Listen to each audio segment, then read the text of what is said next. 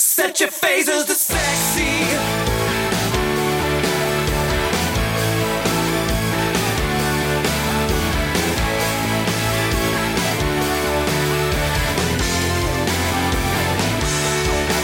Hey, you reading comic books, like the way you look, like the way you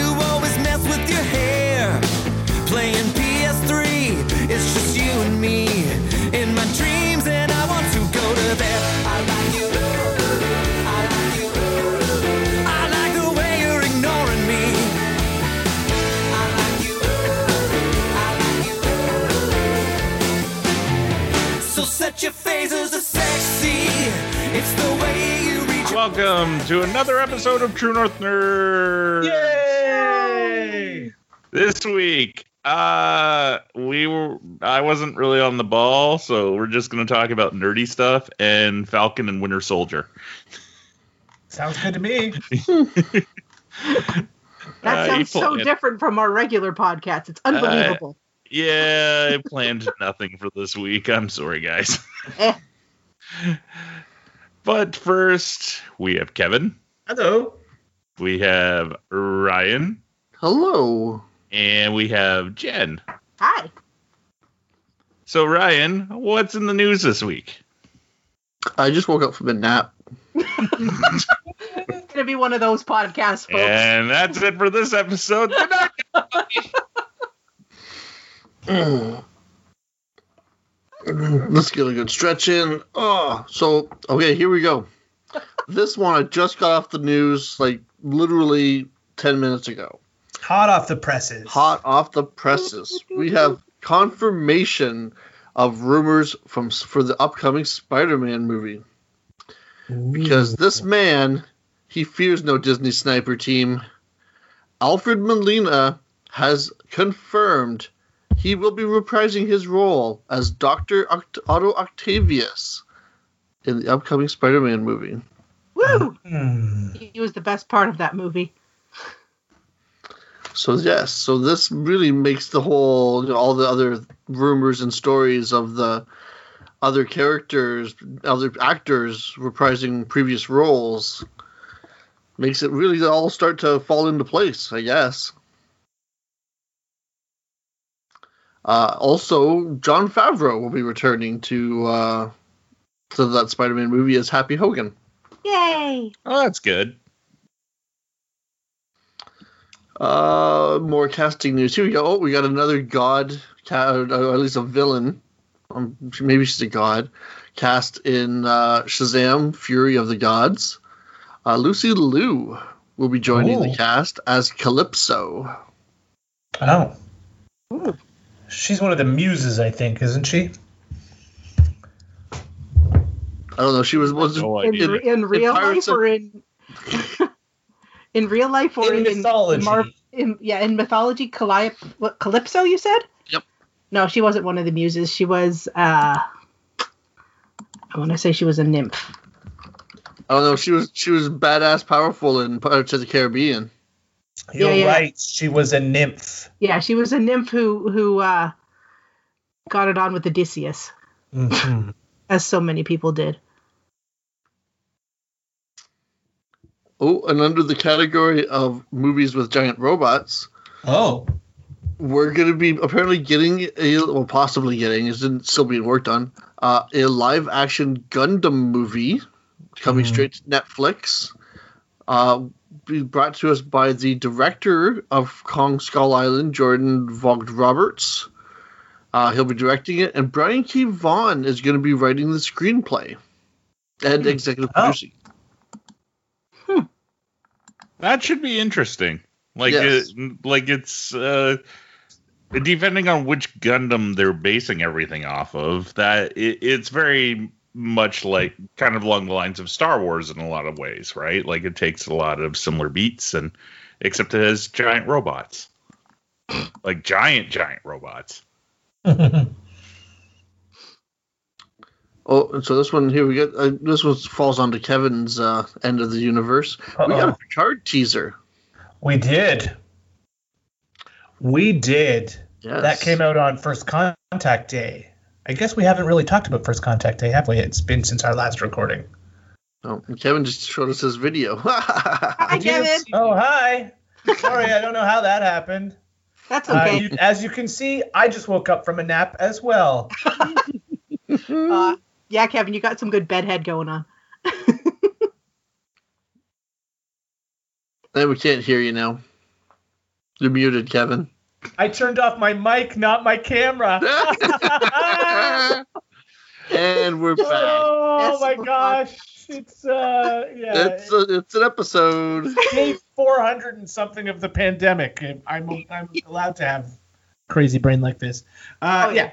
So the Picard teaser uh, was truly a teaser. It was all sort of still images uh, with all that we really know is that Q is coming. One interesting thing is that CTV Sci-Fi re-released the trailer uh, just after uh, First Contact Day, and they put a date on it of coming in 2022. So uh, we're still almost a year away from from the next season of Star Trek Picard.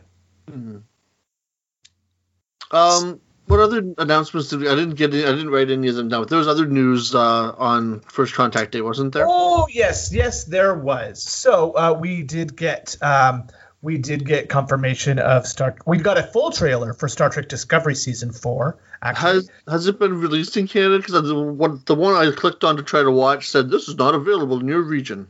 uh, well, I watched it live on this on StarTrek.com. Oh, okay. Um, so I believe so. Uh, and we also got a new trailer for Lower Decks season two, which will be starting August 12th this year. So I'm I've I've got a feeling that we're going to get the same kind of thing we had last year, where when when we had 23 weeks of Star Trek. I think we're going to get the same thing this year, starting August 12th. Uh, we'll get Lower Decks, and Discovery will flow right into that. Uh, we also got some news about Star Trek Prodigy, the new animated kids Star Trek. Um, we finally got to see an image of what Captain Janeway is going to look like on that show. Uh, so, and the way it's going to work, uh, that show is set in the Delta Quadrant where Voyager was set, um, and it is set after the events of Star Trek Voyager. So, this is a derelict ship that these kids find, and Janeway will be appearing as an emergency training hologram.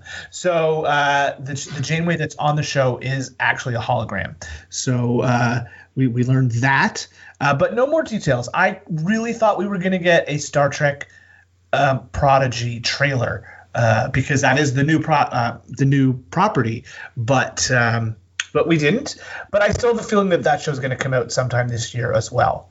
Um, and then just after First Contact Day, like two days later, we got confirmation when Paramount released its uh, movie schedule for the next couple of years that there is an untitled Star Trek movie on the schedule for summer of 2023. Uh, it's not that huge a surprise because uh, a writer, a woman who uh, has been working on Discovery, had been tapped to write a new Star Trek movie but we don't really know any details of what this new film will be, except that J.J. Abrams is producing, so it could be part of the Kelvin verse of Star Trek films. But it's a very exciting time to be Trekkie because there's lots going on. Um, they're filming Strange New Worlds right now too. That'll probably be out next year. Um, there was a story from that set that somebody tested positive for COVID, so things had to be shut down a little bit. But uh, I'm hearing good things. Uh, the producers of Strange New Worlds are saying that that show is going to harken back more to classic Star Trek and not be a season-long story arc, but more episodic, a la the original series. So lots of Star Trek happening. Prodigy sounds like the plot of uh, Space Cases. It Remember kind of show? does. Yeah. I love that show.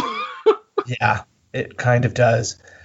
So I'm, I'm interested to see what it's like, you know. And we're we're in a time now where all Star Trek is not going to be for all people. So um, if if one of these shows doesn't float your boat, there'll be another one coming along soon. But so far, That's the best thing they can do with a property like Star Trek or Star Wars is to throw a bunch of different stuff. And like you said, not everybody needs to like everything, but you can still be a fan of what you're a fan of.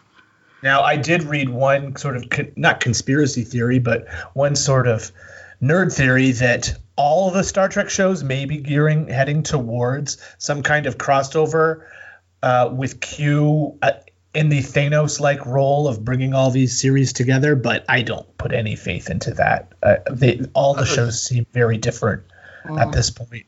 Yes, I, I, can that. almost see them doing that, but more like this is the weird comparison to make, but more along the lines of like when NBC would have an event on all their sitcoms, Yeah. like Hurricane would go through town and it would like affect you know the the girls in Golden Girls and the the dude in Empty Nest and shit like that. Like I could see something like that, like them have like like a Q week where it's like just Q shows up, but not actually connected. Yeah. If that makes any sense. Well, the theory was that with Q showing up on Picard and we have the Guardian of Forever on Discovery, that uh, we could be setting up for some kind of temporal crossover. But I also think they've been so good at laying the groundwork that all of these shows take place in different eras and uh, have different tones that I can't I can't imagine.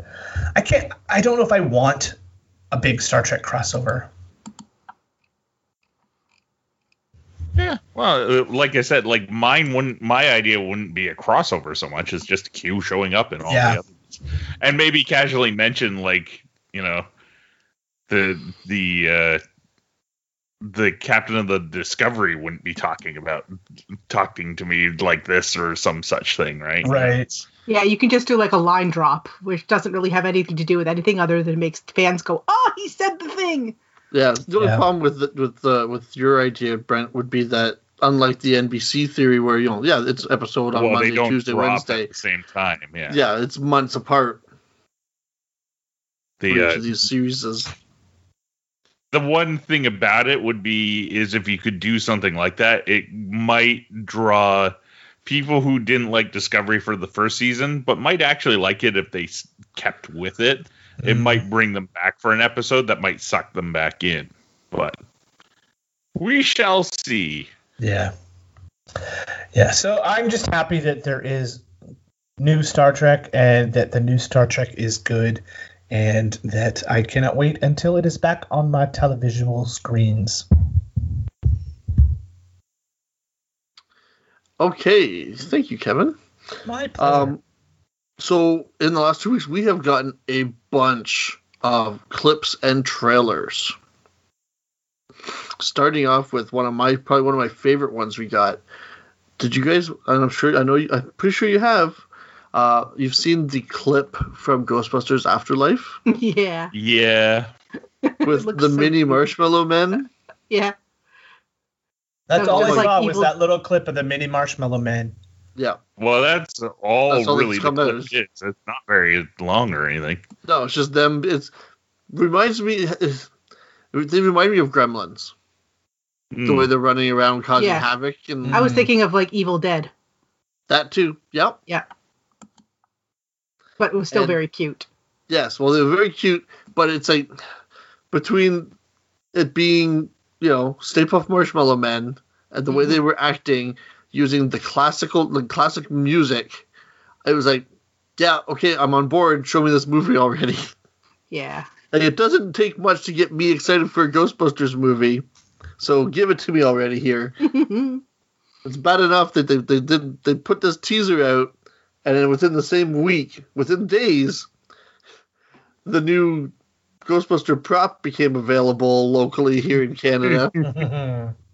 Just as uh, we went into lockdown, so I had to do a curbside pickup. But I picked myself up that new Egon Spengler proton wand, which you can see demonstrated on the Tales from the Collectiverse Instagram. Ooh, Plug, plug. Plug, plug, plug. plug plug. Um okay this one i don't know who else other than myself maybe brent is interested in this one but uh stephen amell's new series heels which is uh gonna be a tv series kind of based on wrestling and what goes on around wrestling and everything. Uh, they wrapped their 1st uh, production on their first season uh, after several delays of in production from people getting covid and whatnot but uh, so it's been done, but there's no premiere date set yet. Ooh, did anybody get a chance to watch the Batman The Long Halloween Part 1 trailer? I did. I saw part of it. I don't think I did. did I? No, no, uh, I watched it without you. So Okay, uh, so then I did not. But so that, that's the latest addition to the DC animated uh, films. Uh, looked good. I haven't read Long Halloween. I thought I had, but I haven't. it's a great book.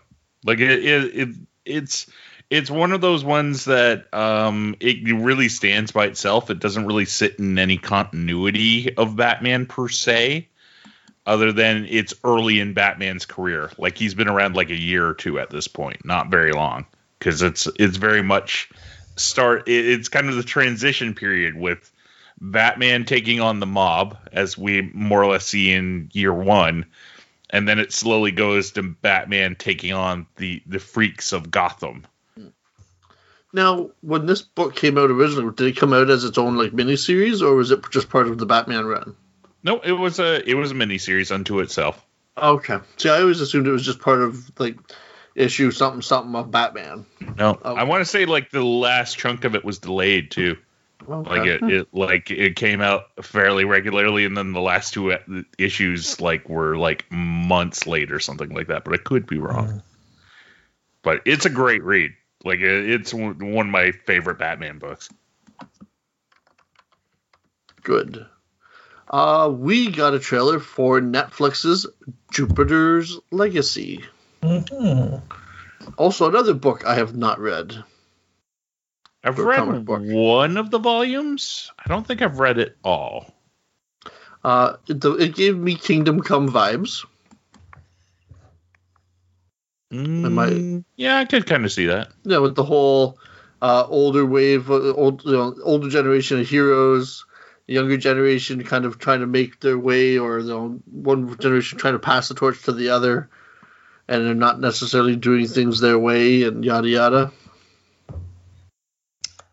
Yeah, I I don't know much about the Jupiter books, but uh, I've heard of them. That's all I can tell you. Uh, written by Mark Millar and Mark drawn Millar, by yeah. Frank Quitely. It's uh, it always sounds like to the to people who don't know comic book artists, it almost sounds like you're putting a weird descriptor on it. like Frank drew the book quietly. Um, but uh, it's it's one that it's one of those weird ones that like I know I really liked like the first trade, but Yeah. I, I I still haven't gone back to get the rest of them. I, I want to say it's only like three or four volumes too. It's like not very big at the moment. Huh, well, we'll find out.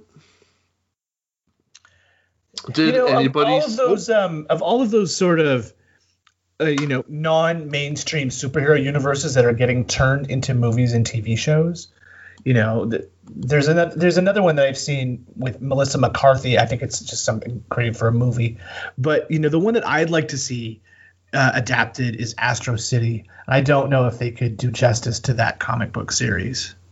That's one that I know the rights get bought like every it couple bounces around every so often. You hear Yeah, about it. because Yeah. I I think it's also in this weird zone where um I don't I believe that Kurt Busiek and uh, Alex Ross and who's the artist on it? Shit. Uh, Uh, it's.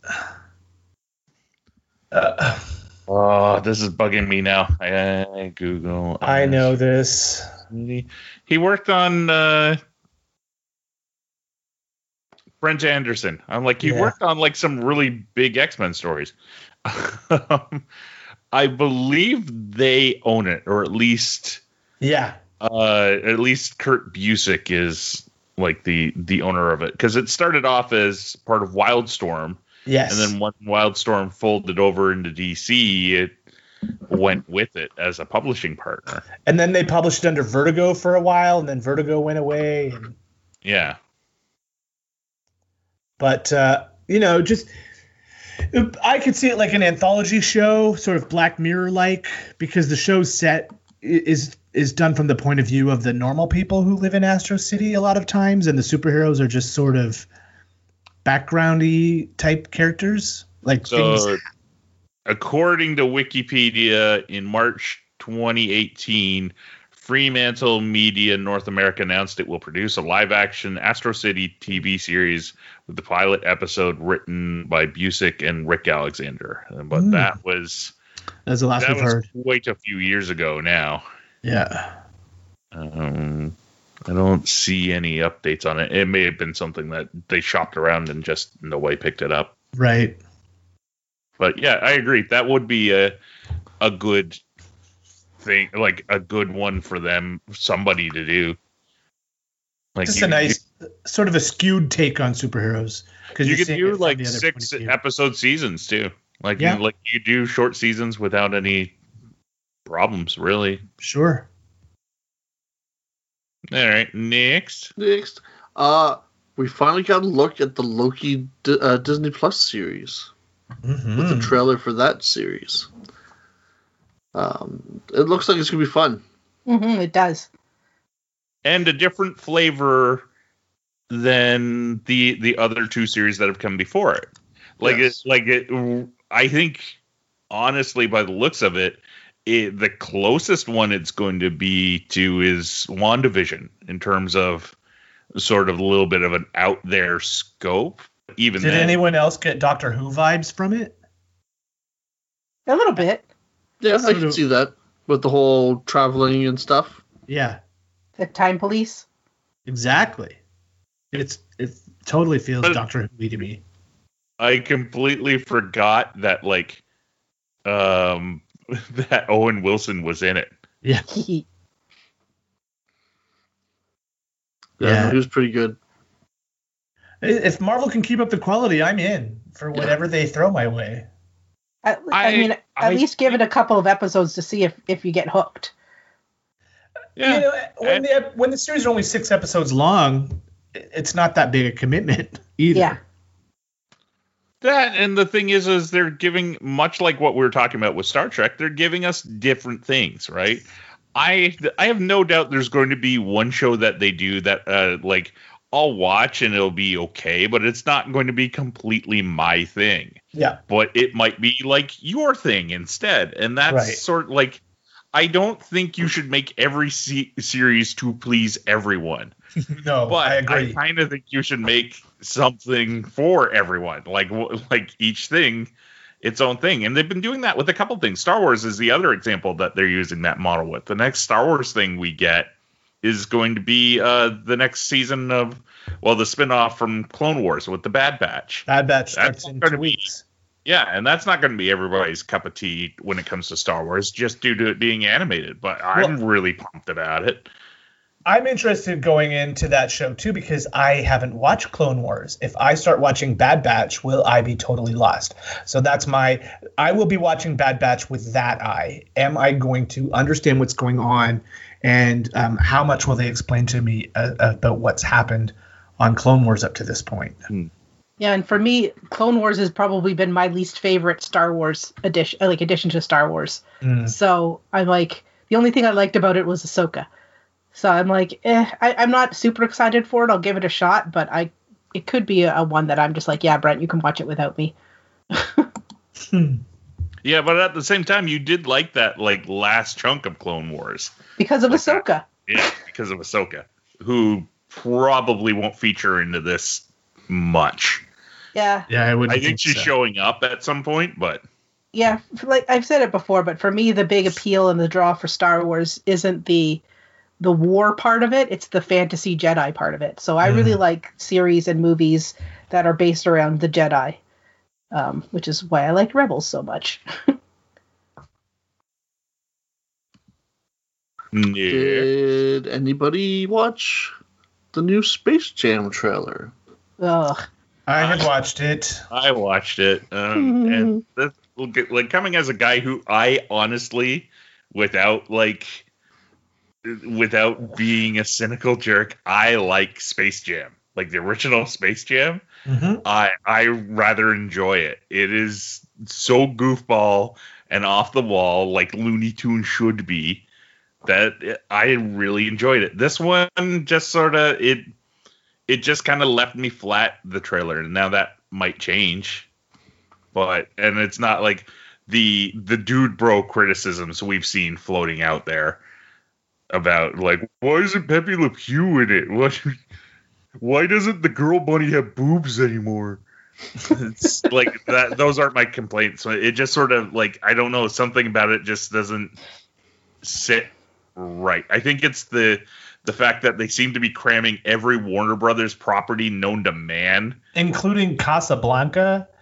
Casablanca, uh, the the that's going to resonate from- well with the youth. Yeah, the Droogs from um, Clockwork Orange are in the background of one of the scenes. Yeah. Yeah. See, like if I was going to recommend a half animation, half live action Warner Brothers movie, I would do the one that has uh, Brendan Fraser and Jenna Elfman and Steve Martin. Oh, uh, back in Monkey action. Bone. Oh, Looney Tunes back in action. Yeah, I like that one. That one's great. which is a, a, a lot of fun, dumb movie again. It is super dumb but super fun. It has one of my favorite lines of any movie. of well, it, it- pertaining to Looney Tunes. Let's send our desert operative in. He's bound. For, it's about due for a win, and it goes to their desert operative, and it's Wiley Coyote. Of course. and Steve Martin is just like he he's unhinged in it. Like Oh, everything he's ever wanted to do in a character that's sort remotely family friendly, he was allowed to do. Yeah, Well- they just went like, "Fuck it, go nuts," and he did okay. For the new Spaceballs, I can sum up why I want to see it in three words, and that's Sonequa Martin Green. She's fantastic. She's one of the best actors out there, and the fact that she is in this movie means that I will be going to see it. You mean Space Jam? That's what I meant. Space Jam. What did I I, say? gonna it Spaceballs. was Spaceballs with Sonequa Martin Green, I would be camped out in front of that fucking theater. yeah, that'd be that'd be even better than Space Jam. Too many spaces. Too many spaces. Speaking of outer space, Ooh, nice segue. Segway. So smooth. did anybody else see the trailer for F9? and which point the segue just lost Jen and Kevin. Nine. Wait, okay, wait. Fast and Furious Nine in outer space? Well, So there- clearly you haven't seen the trailer then. I No. haven't. No. I've never The- seen a Fast and Furious movie. You're oh, not really Kevin, missing you're much. missing out. I've only been on Fast and Sean, Furious uh, the ride. Sean Hob- Hobbs and Shaw with us, Kevin? What's that? Didn't you go to see Shaw, uh, Hobbs and Shaw with us? No, no, I, I missed that too somehow. Oh, That one was okay. The only all- Fast and Furious thing I've done is the ride, and that's Oh. not good. All the Fast and Furious movies are okay, Jen. They're Yeah, all okay. okay. Um, But Hobbs and Shaw was okay for three specific reasons: The Rock, Jason Statham, and Idris Elba. It could have just been the three of them just standing there, like flexing for an hour and a half, and I would have been cool with that. Um, so to let you know, Kevin, there's a scene uh, that we see in this in this new trailer where two of the characters are in a car in what appears to be like diving suits, makeshift diving suits, with one of them wrapping duct tape to like seal it. And the next thing we know, that the the car they're in is being launched off the top of a uh, military transport uh, plane, like one of those big Uh-huh. Hercules ones. And it's got like three rockets strapped to it, and the, they're tumbling through the air, and the rockets ignite, which only mean that they're finally taking cars into space. Did Elon Musk finance this movie? No. The, the all the people who went and saw the last one finance this movie. That's true. They are very popular. I Yeah. will not deny that. Oh, they're they're they're fun. Uh, uh, like the point where basically when the Rock comes in is when those movies get interesting to me. That's and when I started interesting in- watching them. in terms of like they're fun, dumb action movies. Yeah. Like there's anybody trying to make logic out of it Oh yeah. going to hurt themselves. Well, re- and it really, Seriously. it could, it also could be said that once The Rock joined in that one, from that one on, it just things became over the top. Because before that, they were still pretty grounded in that it was like you know, guys in cars and drug dealers and FBI agents and all that. But then once you get to the the one with The Rock, they're in they're in Brazil. They steal a a vault with two and drag it through the city with on two uh, behind two cars. Yeah. There's a scene where they're driving cars crashing through one of those slums on the side of a mountain. Mm. Um, and that's not even the crazy. So that's and that's what, for that one. And then the next mo- movies just start getting sillier and sillier, like over the top and over the you know, they're launching, they're dropping pla- uh, cars out of airplanes to get to where they need to go. Um, They are very fun, mindless movies.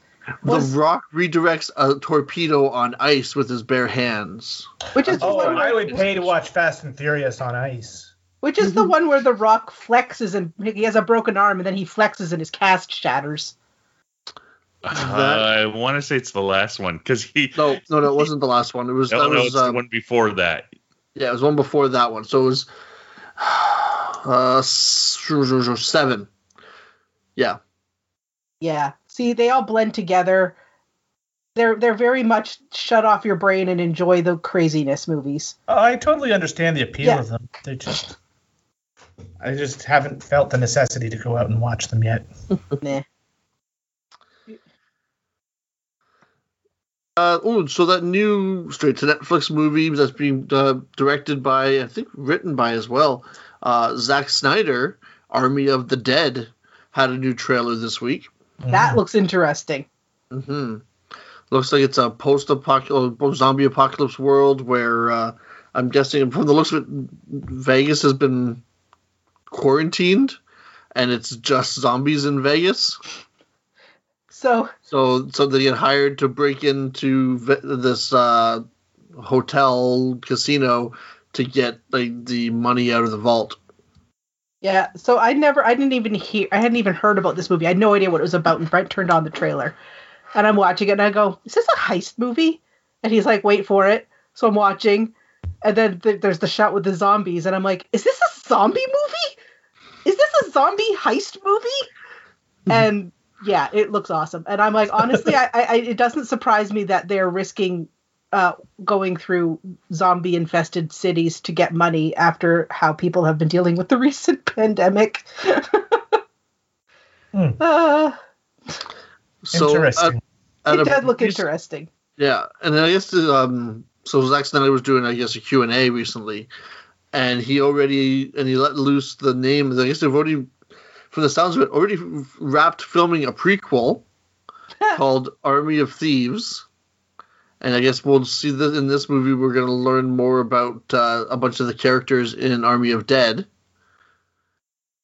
And then there's also talk of a anime prequel where we'll see, I guess, the origins of the zombie apocalypse part of that universe.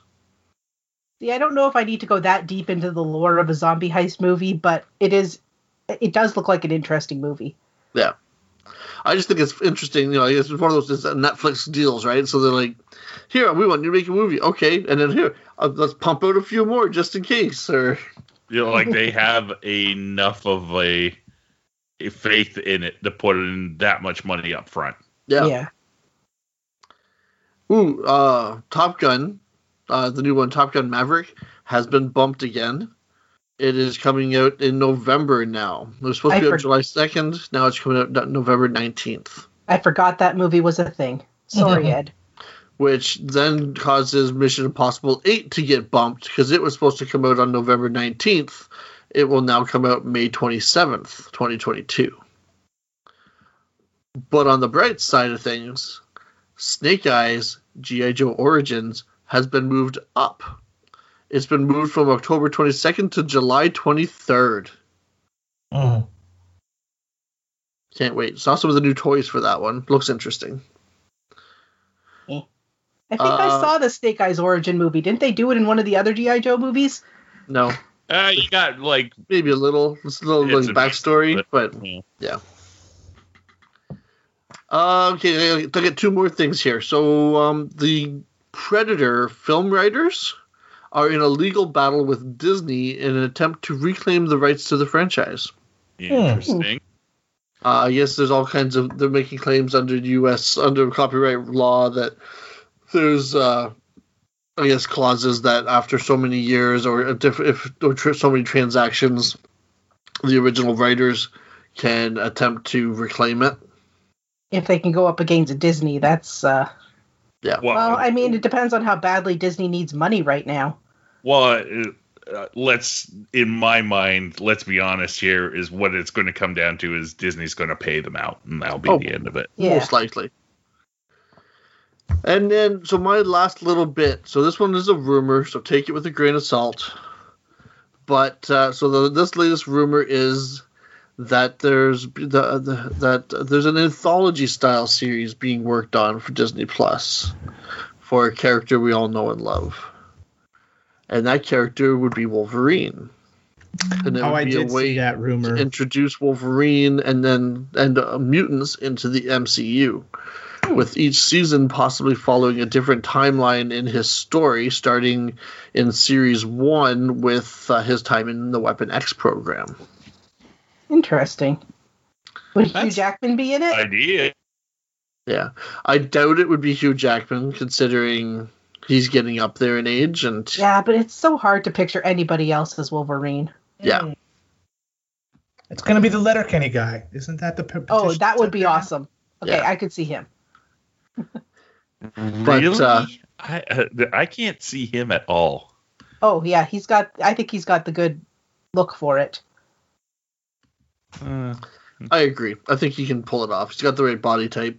I don't know how his range for as an actor because I've literally only seen him in Letterkenny. So it depends if he can do the the whole like the action sequences. Well, like he can do the action sequences, but if he can do like the actual character, I've He's also played that- Don Cherry, so Yeah, and I, I watched him in that that that cop series. Um, oh, the one, the Montreal one. yeah, the ten thirteen or thirteen ten or whatever it was. Yeah, and yeah, this, he does a lot more emotional, well, dramatic Okay. acting in that than uh, than than his Letterkenny acting. I mean, like the way he acts in Letterkenny is not an easy is not easy by all means. But like I said, I've never seen him in anything else, so I'm like, you never know if, if he's a one trick pony or not. Oh, oh, that's what I'm saying. Yeah, So that's good. I'm glad that he can do more. but that makes me uh, want him to be think this- Wolverine even more. yeah, I think it's an interesting idea, especially if you do the do it with something like this. Uh, you know, because everybody's always been thinking, uh, like, oh, we even theorized it that uh, maybe the mutants will be caused by the snap or because of the time travel or something, right? One of the two snaps, uh, which they could still use that to explain some mutants, but if you're gonna do that and then still have people like like Professor X or Magneto or Wolverine who have been you know traditionally been mutants that are much older and around much longer um you could do something like this and it, you know and and explain it away that yeah they've been there there's just been fewer of them yeah. and then maybe you know something like the snap happened to you know because it's some, some such a dramatic um, happening that it uh, you know bumped a bunch of people's mutant genes you know started Yeah. firing off who knows Yeah, you can always do. Yeah, they've been there the whole time. So like Professor X and Magneto existed and have been doing stuff, but they've been doing it quietly and in the shadows, not so much, you know, Yeah. front and center. And then they need to become front and center because suddenly there's a big influx of people who are mutants. yeah and That would make you know, sense. Well, Xavier's whole mind powers, he can, you know, he's, we've always in the movies they've always showed him to be able to just be like, yeah, no, we weren't here. You don't remember us. Yeah, exactly. So. I will believe mutants when I see them.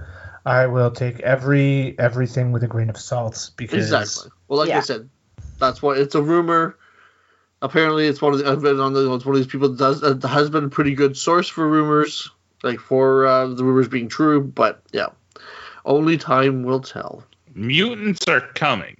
There's no two ways about it. It's just Mhm. when we're getting them is the question. And how? Yep. But yeah, so like my th- you know that that uh, if they do a thing like that, especially a, Wo- a Weapon X program, that's how we get our Alpha Flight. I don't think we'll ever see an MCU Alpha Flight.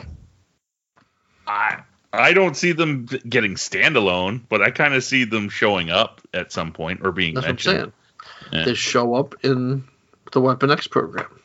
What's Alpha Flight again? The Canadian, Canadian heroes, Oh, Yeah. right. the I read one. Canadian I, X Men. I read one comic about them. I think. Yeah. So that's it for me in the news, kids. Ba-da-bum-ba-da-bum. Thank you. Good night. I'm apparently doing sound effects today. it's one of those episodes, I guess. This one you got to call it off the rails. Um. So everybody watch Falcon and Winter Soldier. Yep. Yes. Yes. Spoiler warning. Yeah. Spoiler warning. Um. Great episode this week. Oh, every episode's just been getting better and better as far as I'm concerned. Yeah. The this episode, like the the character building they did on this Yeah. episode was really good. I enjoyed the scenes where uh, where Bucky was flirting with uh, with his with uh, With Sarah. with Sarah with his sister, Mhm. and he's like, "Don't flirt with my sister." I love like, it. "What?" It was so funny. He's like, "Hi, I'm Bucky. I'm Sarah." yeah, like she doesn't know who you are, Bucky. Come on. Oh, I love it. I love that in this episode we finally got like they finally more or less come to grips with their friendship. They don't outright say it, but you know, they Yeah. have their their heart to heart and they finally kind of are on the same page for the first time in this whole season or this whole show. Yeah. Yeah. So I thought that was really sweet. I did really like the uh the part where Bucky explains why he didn't use his metal arm to do something. Yeah, that was good. It's right-handed. I didn't think of it. I'm, I'm I'm right right-handed. It's like, oh, jeez. Oh, that makes sense. It got you there. Yep. I laughed so hard. and I like that they were playing catch with the shield. Yep.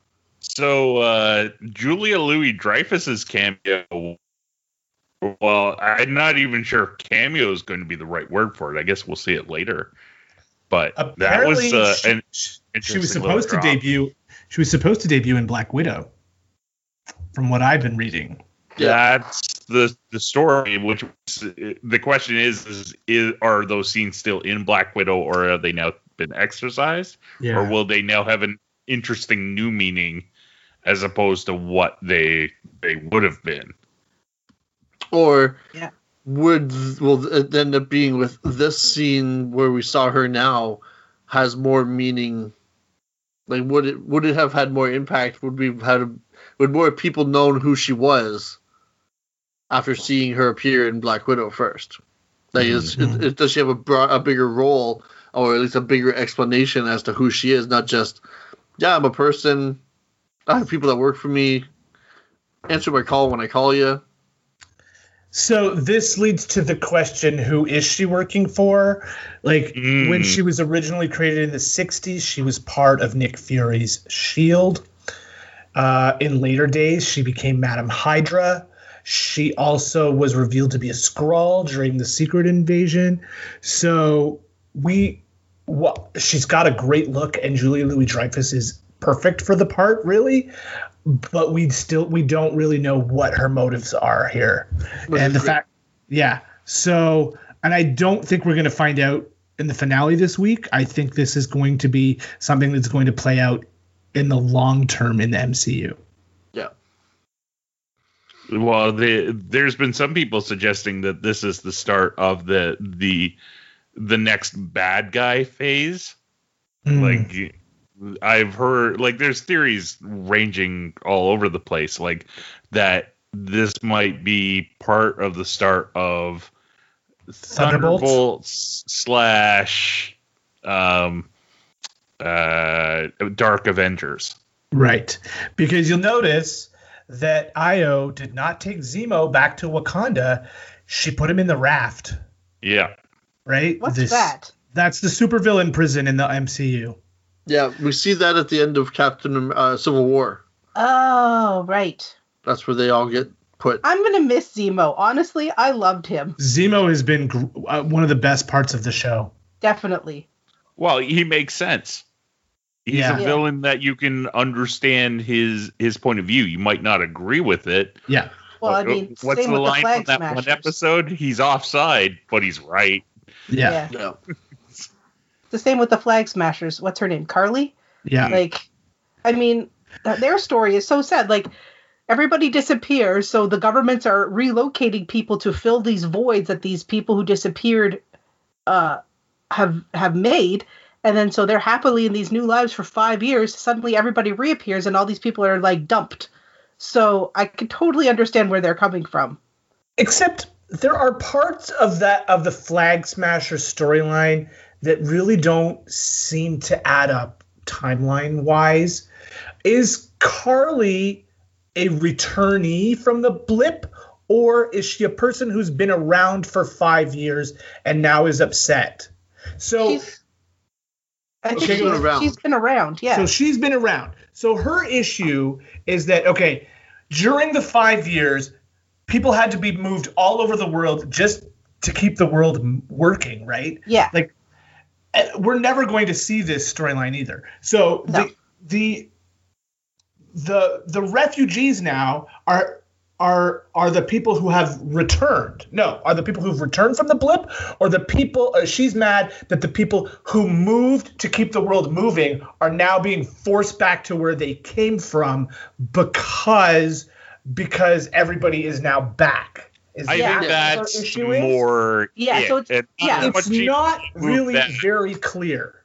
Well, no, because she was saying that, you know, the governments call them in, they give them fancy houses, they give them new jobs, everything's great, and then suddenly people are demanding their houses back, they're demanding their jobs back, and the people who were brought in are displaced. But I did she didn't say that they were sent back to where they came from. She just said they were kicked out of where they were. So That's why there's all these these camps. Yeah. So it's only So- really there's nowhere to send them where they they, The- ne- they some people don't necessarily want to go back where they came from. Yeah. You know what who knows what country they left in the first place to go to to be maybe you know get a better better country and, and then And his I big thing was travel was really unrestricted from the sounds of it there was there were no borders Yeah. Right. And they said that country lines were redrawn as well. So like the countries that they were from may not exist anymore and that's why they're refugees. So in which But- case then the GRC Yeah. was set up to make sure that the best people got to the places they needed to be five years ago after the snap. Uh, I no, I think th- yeah. Oh, see, I no, the thought GRC is came the GRC was set up. afterwards. Yeah, it was Okay, set up so you're to- saying that this giant global network that's moving people around has been created in the last six months? I guess maybe that's Well, why no, it's not yeah. working very well. That's that's my Yeah. see. That's what's confusing to me. basically the I think the the GRC or GRC or whatever it was was c- created to maybe it was originally created to move people around and then when people returned after the snap or like when people came back um then it, it shifted gears and now it's basically Right. been just putting people in refugee camps because it doesn't know what to do with them and that's, That's why they're fighting against it Right, and that's what's confusing to me. It's just not. I, it's just not clear enough what the politics are here. In oh, my see, mind. to, to me, it, it's it, to me it sounded very clear. It's basically life got good when everybody was gone. Everybody reappeared and wanted their old jobs back, and the new people, like the people who had taken those jobs, are are being displaced. That's Yeah. how it, it felt like to me from the get go. on the is- surface i get that but the these political groups that we're seeing don't d- don't add up to me they don't i don't know i don't know it's just i wish it was spelled out a little bit more clearly I liked the ad that they did for the the GRC or Hmm. whatever it is. Um, it reminded me of. Did you ever watch the show Better Off Ted? I loved that show It reminded me of the commercials they showed at the beginning of Better Off Ted. i need to rewatch that that's a show we Me should talk about It was this. such a good show. global dynamics Yes. So I don't know who the Oh, here. consultant was, but uh, John Walker's shield welding is fucking awful. I think he wasn't supposed to be nice. Like it's Yeah, supposed to but look like a half-assed like- job. It's like, dude, he hasn't he hasn't ground the weld yet you got to put the bead on first and then you weld it down i used to work in a machine shop not even that. It's his bead was just fucking ugly. I think Like, it's just was- rage welding. if you're welding vibranium you take what you can get Yeah, Is it but is he welding though? I don't vibranium? I, Uh, I don't think you could weld vibranium with like a, a regular run of the mill shop welder. Something that like you need Wakanda or Stark Tech in order to work, not just go into like the shop class and use the TIG welder that's there to put Yeah. it together. Yeah, it looked like he was ta- he took apart like a hubcap and decided to make his own shield. I'm curious to see what the final version of it looks like. Uh, I think he's doing a, a fantastic job with that character. Oh yeah, he is. Yeah. uh, he's just uh and in fact everybody is did like everybody's acting skills particularly in this episode were were just on point like uh oh what's his name the the carl lumbly is that his name Oh yeah, he's so good. oh his whole performance this episode was just fantastic Wait, Yeah. which one is he? Isaiah. yeah Oh Yeah. yeah. Oh, he almost other- made me cry. like the the you know I can't speak to it because I'm a white guy, but just the the the phrase like his phrasing when like no self-respecting black man should be Captain America. Yeah. Or would want to be Captain Captain America, which like mm. Which led Sam that. to want to become Captain America. well, it, it's Sam's an idealist in a lot of ways. Yeah. right? and that's the he feels that maybe with the suit and the shield he can make it a better place for and get knowledge out there of the the the people who came before him Yeah. Yeah. He feels like the more power and influence he has personally, the more he can help the people who don't have power and influence. at the same time i think he's going to be a captain america that does not uh go go with the government like i think he's going to be his own thing so Oh, I agree. But so was so was um, Steve, right? yeah exactly Well, like they said, the uh, the dirty little secret that uh, the government doesn't really own the shield. Yeah. Yeah, Yeah. that's a, that's an interesting little tidbit to drop. I'm curious that, because next week's episode is the last one, right? Yes, Yes. it is. I I'm curious to see how they wrap everything up and what the the new status quo for all those characters is going to be going forward. Yeah. So You know. Oh, go do we think do we think that what's her face is the power broker? Sharon. Carter? Yes. I'm, I'm pretty convinced of it at this point. Woo. Me I'm too. still holding out hope that she's not, that she hasn't gone completely dark side. But yeah, things are starting to look that way. Is she working for Valentina, the Contessa? Yeah. maybe. Oh, I hope she's not working with with Hydra. Or well, like you know, like I could see it as like a paid position. You know what I mean? Like not buying into their rhetoric or bullshit, but I'll take your money. But uh, she is the one who called in Batroc. Yeah. yeah. Um, so did she call in? Was she involved in the Batroc plot in episode one? Maybe. I'm guessing due to the dialogue that was going on that she was. yeah, that was funny. He was like, he was yelling he was yelling at her in French and cursing at her and then he's like, I'm never gonna work for you again and then she said something and then he's like, Oh I didn't realize that Batroc the Leaper's name was George. Georges Batroc. And I wonder if that's how St. Pierre got the job. Because his name is also George. I'm already halfway there. I kick things professionally. This And guy kicks things professionally. And I'm French. He should have the um, mustache though. Leap, He- leap. He did in Winter Soldier, I want to say. He had a bit of a Like, mustache. Yeah, like, but he said, like not quite the villain, like you know. "Whoa, curly mustache. Yeah. he didn't have like the, the thin kind of line, like a modern update of it. Like, I don't. he's- He's a, like almost a cat uh, a throwaway villain that has lasted a long time and has done a lot of cool stuff. So I'm glad they keep bringing him back. It could be another one that they're like positioning to to form the Thunderbolts or the Dark Avengers, right? Yeah, whatever they they choose to throw that under. Or 'Cause the, So who do we what's got? this- what's got that? One, the Squadron Supreme or Hmm? what was that team that had uh, Darkhawk and Squadron Supreme. yeah? So that's what I'm saying. This could always be bringing them out too, right? Like that would at least. You know, No, no. The as far as Squadron Supreme. names- The Squadron Supreme was was the Marvel Universe's thinly veiled Justice League analogs. Yes, that's what I'm saying. Like, But it Darkhawk wasn't one of those. was in the cartoon. Oh no, not Darkhawk. Uh, what's his name? Nighthawk. Nighthawk. Oh. You, you were, Oh my tomato, god! tomato. tomato. Thank you, Jen.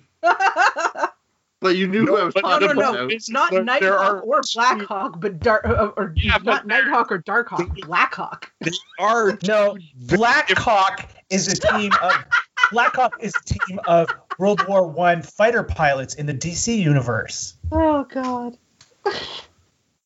what about Red Hawk? I think he might be good there. What about Red Wing? Aw. I was so sad that his ring, his wings got ripped off. Poor Falcon. Yes, but he gave him to his buddy, who's gonna. He's like, do whatever you want with them. He's gonna get them fixed, and In the new he's gonna Falcon. Become- Oh, go ahead. Sorry, I just, I just, um, I, I just stole your thunder. Go ahead. well, no, he's not gonna be the new Falcon because in the comics he becomes Red Wing. I like him. Oh, in the What's his comics, he becomes Torres? Falcon. yeah. He's he's Falcon when Falcon is Cap. Yeah, but then when Falcon becomes Falcon, isn't he Red Wing? I don't know that part. himself after a bird. Yeah, why not? Why not? The Falcon's a bird. We called the dog Indiana. I like what's his name? His character Torres. I really like him. I think he's he's just like the fresh-eyed, the fresh-faced newcomer, and I don't know. He he's cute. I like him. I hope he doesn't die. he might. I, you know, have they gone on record to say that this is only a one season show? Because they could continue this show, but instead of it being called Falcon and Winter Soldier, it's called Captain America and the White Wolf. So to Yeah. that end, they have, uh, I guess, in the interview junket, um, what's his face? The, the guy who plays Falcon. Uh, his Anthony, Anthony Mackie. Mackie. um, he basically said that there wouldn't be a sequel to the series, but that wording leaves a lot of wiggle room for other things. Mhm. Or prequels, or another movie. Well, just you call it something else instead of you know, just like we're not going to see another. I don't think. I don't think we'll get another uh, WandaVision, No. No. But we could get Wanda and Vision in something else, Yeah. or just Wanda or Vision. Like so, like the ones like She Hulk and Miss Marvel. Those ones I can see having multiple seasons, like being season one of She Hulk and season one of Miss Marvel. Mhm. because they're introducing those characters this way. But these ones are just kind of like more adventures of these characters. Yeah. So Or do you do, do you think because the sequels to the uh, the Netflix Marvel shows didn't work out as well as they had hoped that they're just not going to do sequels? It, it really depends, I think, on uh, the other thing is is these are expensive. Mm-hmm. So it depends on if the rewards are worth the, the risk, I guess. I wouldn't be surprised if they talk about them. You know what I mean? Is like uh, the the discussions for all those actors are probably like they know what they're doing next. It's just what that is, and if we Mhm. know about it, is really the discussion point. Is yeah, at some point they are building all of this to another series of movies. Yeah. But what movies those will be is the interesting part. and do they all come back, or at least you know some of them come back for the Secret Invasion? Like I could see, like Sam and Bucky being involved in that, but are they? They can see them being in that series more than than Wanda Hmm. because she's off reading her book in the mountains Yeah. and then running around with Doc, possibly with Doctor Strange. yeah. I really hope she doesn't come back as a villain. I don't think she's going to be a villain in whatever it is they're planning next. I can see her being the villain in Doctor Strange still. Mm. Oh, did you guys hear about the possible, like, probably probable April Fool's joke image that Bruce Campbell posted No. Oh, of the the, of the script? page, the script of Doctor Strange, uh, uh, the multiverse, you know, Madness in the Multiverse, whatever it's called. No. What happened? No. Yeah. So the script that they that, that he posted the picture of calls you see it's like there's like the scene there's a cabin in the woods, and Doctor Strange appears. He knocks on the door, and he opens the, the door opens, and it's Bruce Campbell, more or less looking like Ash. and he asks him if he walks up and he asks him if he's seen if he knows if he's heard of the dark the Darkhold. And he's like, "What's that?" He's like, "It's a book." I- he's like, "Oh, does it have a face on it?" He's like, "No." I, oh, I've got it in front of me. do you? Okay, so then you can read it. I'm going from what I'm going from what I was told by a friend, so you can Oh, read the whole thing yourself. So I won't read the the scene description word for word, but you know, It does. The scene apparently does describe um, Sam Raimi's car that always shows up in his movies being there too. the miss. uh, Here's the part that that Okay. Yeah. Okay. Actually, I will read all, all because it's pretty good. Uh, exterior woods at night. The kaleidoscope-like multiverse effect fades away, and Strange finds himself alone in a mist-covered woods. Strange muttering, "Now where am I?" I, I can't do Benedict. That's okay. He Send it to raises Kevin to his do hand the to once, voices. uh, once again call upon the energy of the 12 moons of Munnopor when the muffled sound of a chainsaw from behind him causes him to turn. The mist disperses to reveal a ramshackle cabin with a porch swing. Several windows are broken, and two fist-sized holes appear in the front do- on the front door. The front door opens, and a disheveled man steps through the doorway. Strange can't help but notice that the man has a chainsaw where his right hand should be. Strange readies his eldritch shields. Disheveled man, who the hell are you? Strange cautiously, I'm looking for the dark Darkhold. Disheveled man, never heard of it. Strange, it's an ancient book of magic, a grimoire of darkness and evil. Disheveled man, does it have a face on the cover? Lowers the shields. He wasn't prepared for such a response. Um, no. Is that the whole thing? That's the picture that. that, That's that awesome. I would watch the. that somebody went to a bit of work writing that up. Yeah. They should. They should do something like that for like Red Nose Day in in or something. Yeah, that just just be- film that scene. Or even Really? just film it as a deleted scene and put it on the DVD release. if there wasn't a rights issue towards it, I I actually see that being in the movie because they're going through the multiverse, right? Oh, that's It hilarious. makes sense. Ah, I guess you could, you know, it, can you get away with it because they never say anything by name? Um, Yeah, yes, yes, you see, it's it's Bruce Campbell with a chainsaw in his hand. But if you don't name him Ash, Or- it- well, even then, it's Evil Dead Ash, not Army of Darkness Ash, yeah, which is Army of Darkness is the the rights to it are basically owned by Universal. Mhm. whereas Evil Dead is still owned, at least in part, by Raimi, his brother Ivan, and Bruce Campbell. That, so, See, So So- they they- could do it. I, and let's keep in mind if people are like, "Oh, that's too jokey," they wouldn't put it in. Sam Raimi's directing that Yeah. Doctor Strange movie. We are going to get three things for certain in it. There will be that dumb car that he has put in every single one Yep. of his movies, including a western where he hid it under a wagon. Even though you can't see it, it's still there.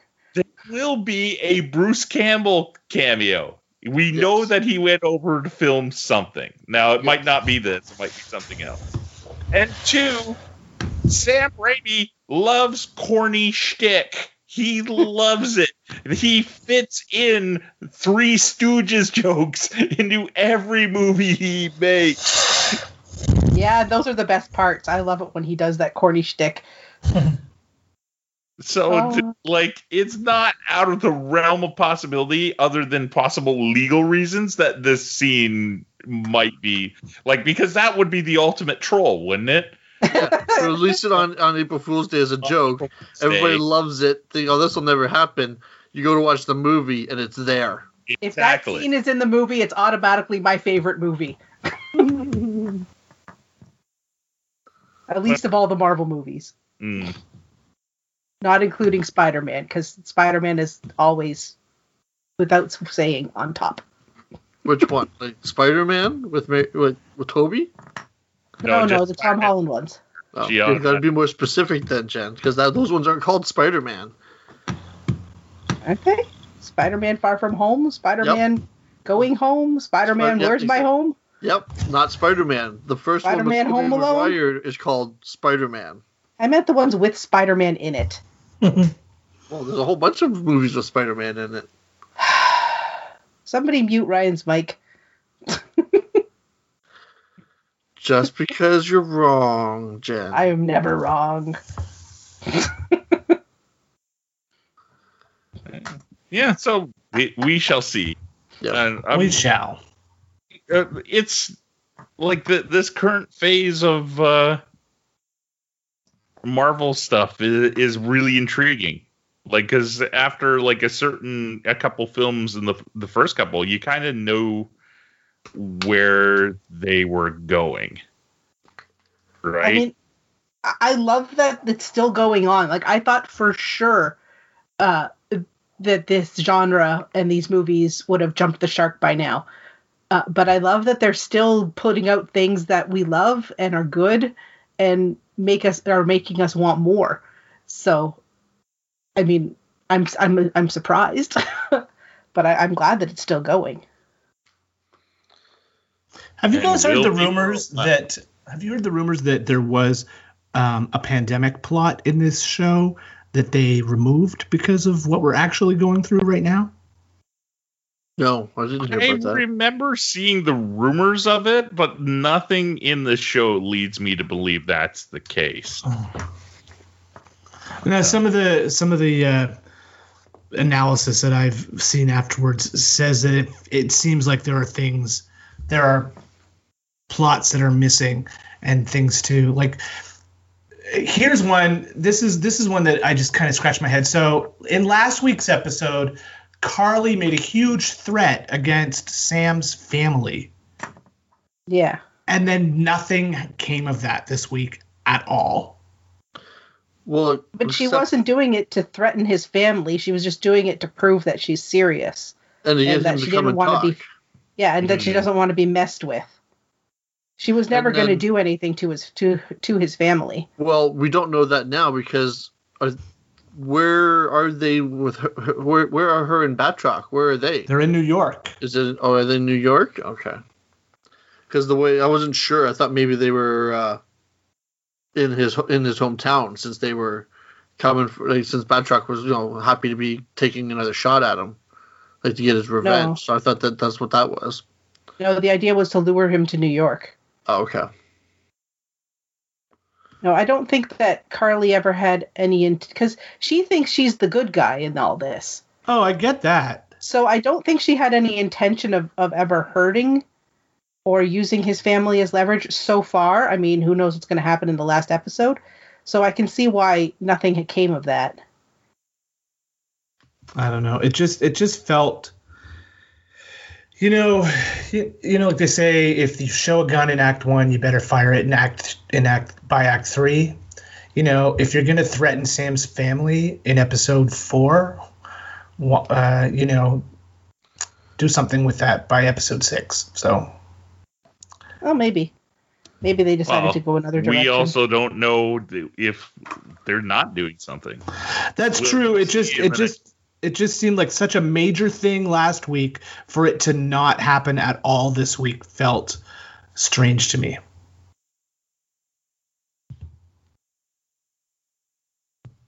Hmm. All right. That's pretty. Sorry to end it on such a weird note, but that's just uh, my. Ah. Doesn't matter. Um, let's go into Geek Picks. Who wants to go first? I'll go All right. first. Okay, go, Jen. Uh, so our friend Dan recommended a show for me to watch that he said I would love, and he was right on Disney Plus. Uh, Gravity Falls. You guys Oh. watched that? Gravity Falls is so good. It's amazing, and I love it. And I'm look- I'm looking forward to rewatching the whole thing with with Brett because he needs to watch it. I've been watching it as my lunchtime show while I've been working from home, uh, and I'm I think halfway through season two, and it's so good right now. Um, but it's just it's hilarious. So it's about for kids for people who haven't watched it. It's about these two twelve year old twins, uh, Mabel and Dipper, who uh, end up spending the summer at their grunkle's their great uncle Stan, Grunkle Stan. Uh, he runs a mystery shack in the middle of the woods in Gravity Falls, Oregon, and all sorts of like actual weird paranormal stuff goes on in Gravity Falls, but nobody seems to know about it except for Dipper and Mabel, who are trying to figure out why.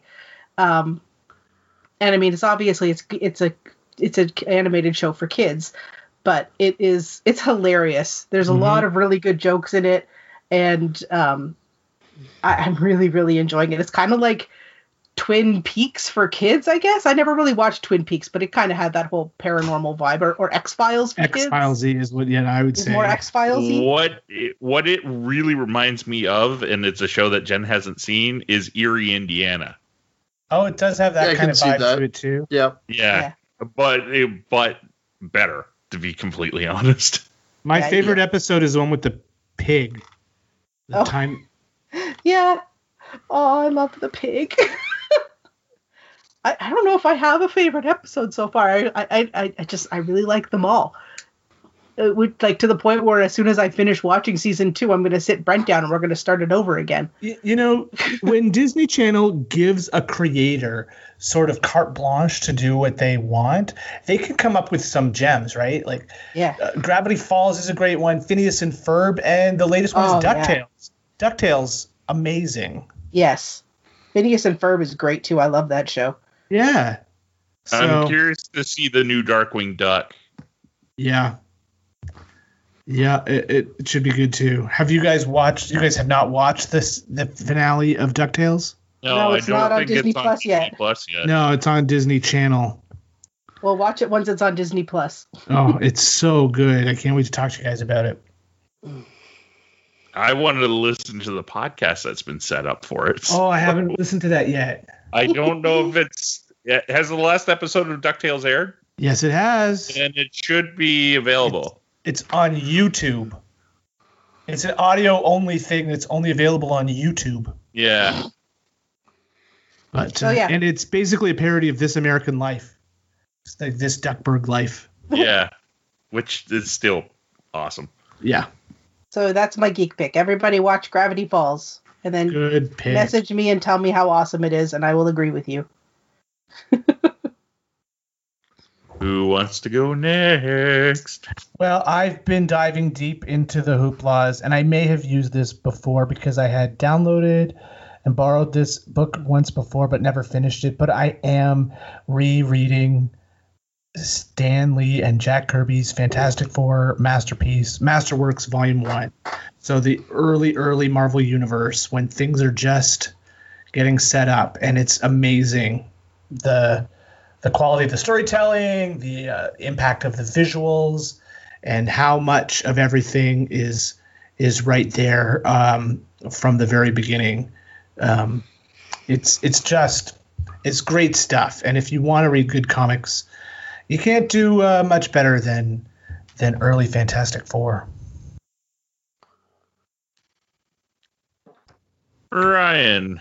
Uh oh, okay. I watched a movie this week. It's a new uh, Netflix uh, release, Love and Monsters. Hmm. Okay. It's, uh, it's it's pretty fun actually. It's so here I'll read you the little Wikipedia blurb. Uh, Love and Monsters is a 2020 American monster adventure film directed by Michael Matthews with Shawn Levy and D- Dan Cohen serving as producers. Uh, then the plot, blah blah. So the plot it starts off so there's been like a monster apocalypse. There was a of course an asteroid coming towards the earth and what do we do best with asteroids that come towards the earth? We blow You them blowed up. it up. so they the world launched all its missiles and blowed it up and everybody celebrated and was happy and didn't take into effect all the chemicals involved in making these missiles floating back down onto the earth and mutating every cold-blooded creature on the earth Oh dear. so all the lizards and bugs and stuff like that uh, got mutated, and those were the monsters that have overrun the Earth. And within a year, um, I think it says within the world of the year, ninety-five percent of the population is killed. Ooh. The the armies, the world's armies, fight with the like the, the largest of the monsters, and they pretty much wipe each other out and so people that survive have been living underground in you know in underground bunkers. Uh so often going up above ground to scavenge and shit like that and then returning using cbs to communicate between colonies and stuff like this. So the movie uh, follows our our our hero. He uh, gets separated from his family and his girlfriend and ends up in a bunker. And uh, over seven years, eventually he's able to contact, make contact with his girlfriend again in another colony, and decides that uh, that he's going to leave his space to go find her, and and and get back together with her, and that's and he's not your action hero movie star kind of guy. Uh, he's his big role in the colony was he makes he, he was a pretty okay cook Mm. and he would take care of the cow Aw. and so uh, he wasn't yeah not not a weapons trained person would freeze up and but decides he's going to go out there into the, the, the into the wild to, to go find his girl it's a pretty lighthearted film it's you know Doesn't sound very action. lighthearted. yeah oh well but that's when when you watch it it's not super intense everybody all gore or anything like that right like the monsters are pretty decent. Like i'm pretty sure it's practical a lot of it practical effects. Um, and then uh, he does in his travels he comes across a person a, a grizzled old old guy who's been living and surviving above ground who's going north and is played by michael rooker. So he gives him some some tips for like surviving above ground Sounds interesting though. yeah no it's it's easily worth you know if you sit around like i watched it one night this week had you know t- turned it on during dinner uh it might i think it's you know it might push two hours tops like it's 90 minute 90 minutes to two hours somewhere in that range um but yeah no i enjoyed it that's my pick Cool. Awesome. Oh, here we go. The Wikipedia says on, on Rotten Tomatoes, the film has a 93%. Uh, ro- uh, yeah, Rotten Tomatoes has a 93% rating. Mhm. So lots of people liked it, not just Ryan. There you go. If you needed more than just Ryan's thumbs up. All right, so uh, I'm going to give uh, one is like sort of a half one because I I've only listened to half the episode. I listened to uh, Conan O'Brien needs a fan, which is a sub podcast of Conan O'Brien needs a friend. Mhm. And the reason I I listen to this is one of my favorite independent wrestlers who's out there, Danhausen, uh, was the first guest, but he was out of character, and it was really an interesting interview because it's basically Conan interviewing a guy who's in a like a sub area of a profession that like he knows something about because he's dealt with like WWE guys on his show and shit like that, right? But he's never dealt with anybody who's in the kind of lower levels, let alone one with a character like Danhausen's, which is very comedic and Yeah, takes he's a actually lot really he's really funny.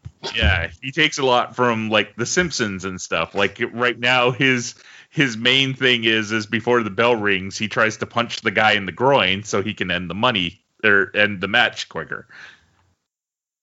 But uh, Because if you hit him in the crotch before the bell rings, it's not uh, against the rules but because it's the match hasn't started. Yeah. So it's interesting to hear s- like somebody describe their career to Conan O'Brien and like how Conan asked questions and stuff like that. It was it was a fun listen. Um, the other thing that I'm going to uh, throw out a recommendation for is I picked up uh, issue two of Batman Urban Legends this week, which is a Batman anthology comic that DC's putting out. Um, it's got a little bit of something for everybody. It's really like the Batman family book. So the first story it it's having multiple parts is written by uh, Chip Zdarsky and it's about Red Hood and Red it, like mainly focusing on Red Hood. And he does something that uh, I won't give spoilers that kind of puts Batman coming after him, but there's a little bit of a twist to it. There's also an outsiders story that's running in it right now that focuses on Black Lightning, Katana, and Metamorpho.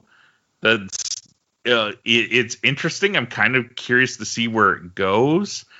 Uh, the the first issue had like uh, a kind of a one shot Harley Quinn story in it, and there's also in the second issue there's like this one shot Oracle story in it, and the the final story in this anthology series that's getting multiple parts is a grifter story gr- from Wildcat, and it's re it's helping lay the foundation for the reintegration of the Wildstorm universe in the DCU.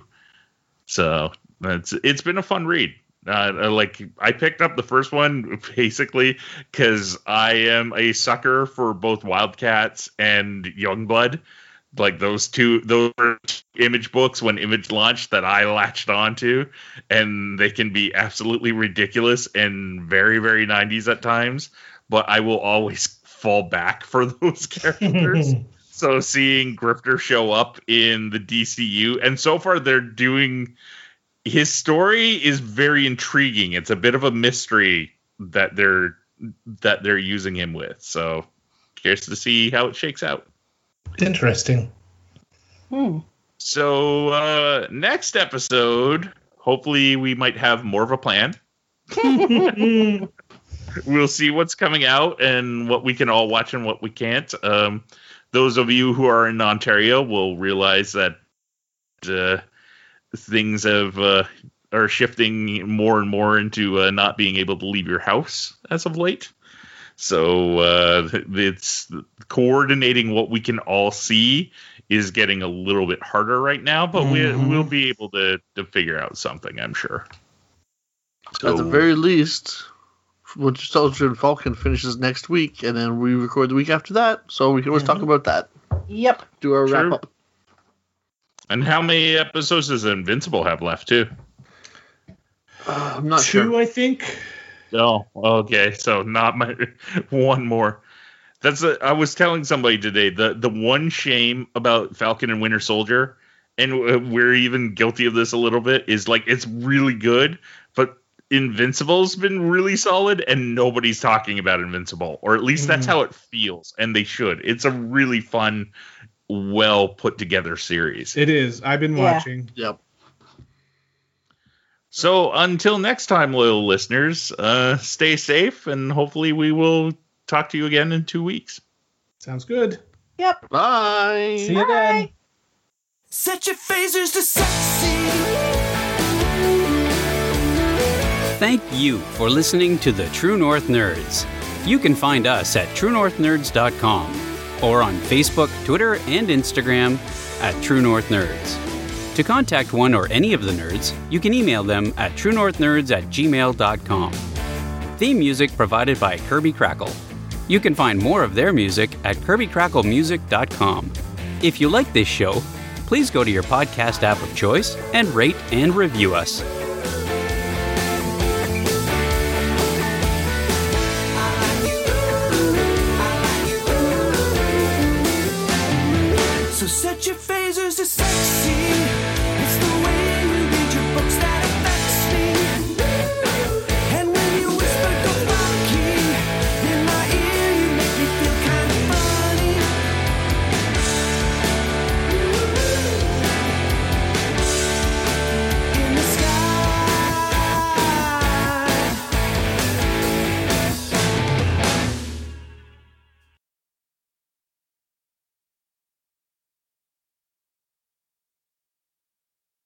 Found one with detachable cat ears. What are you looking at? Wireless headphones with cat ears. Oh, why not? exactly. The pandemic's got me to the point where I'm like, screw it, I want cat ear headphones. You're speaking to a guy who spent $150 on clown makeup a couple of weeks ago, so do what you gotta.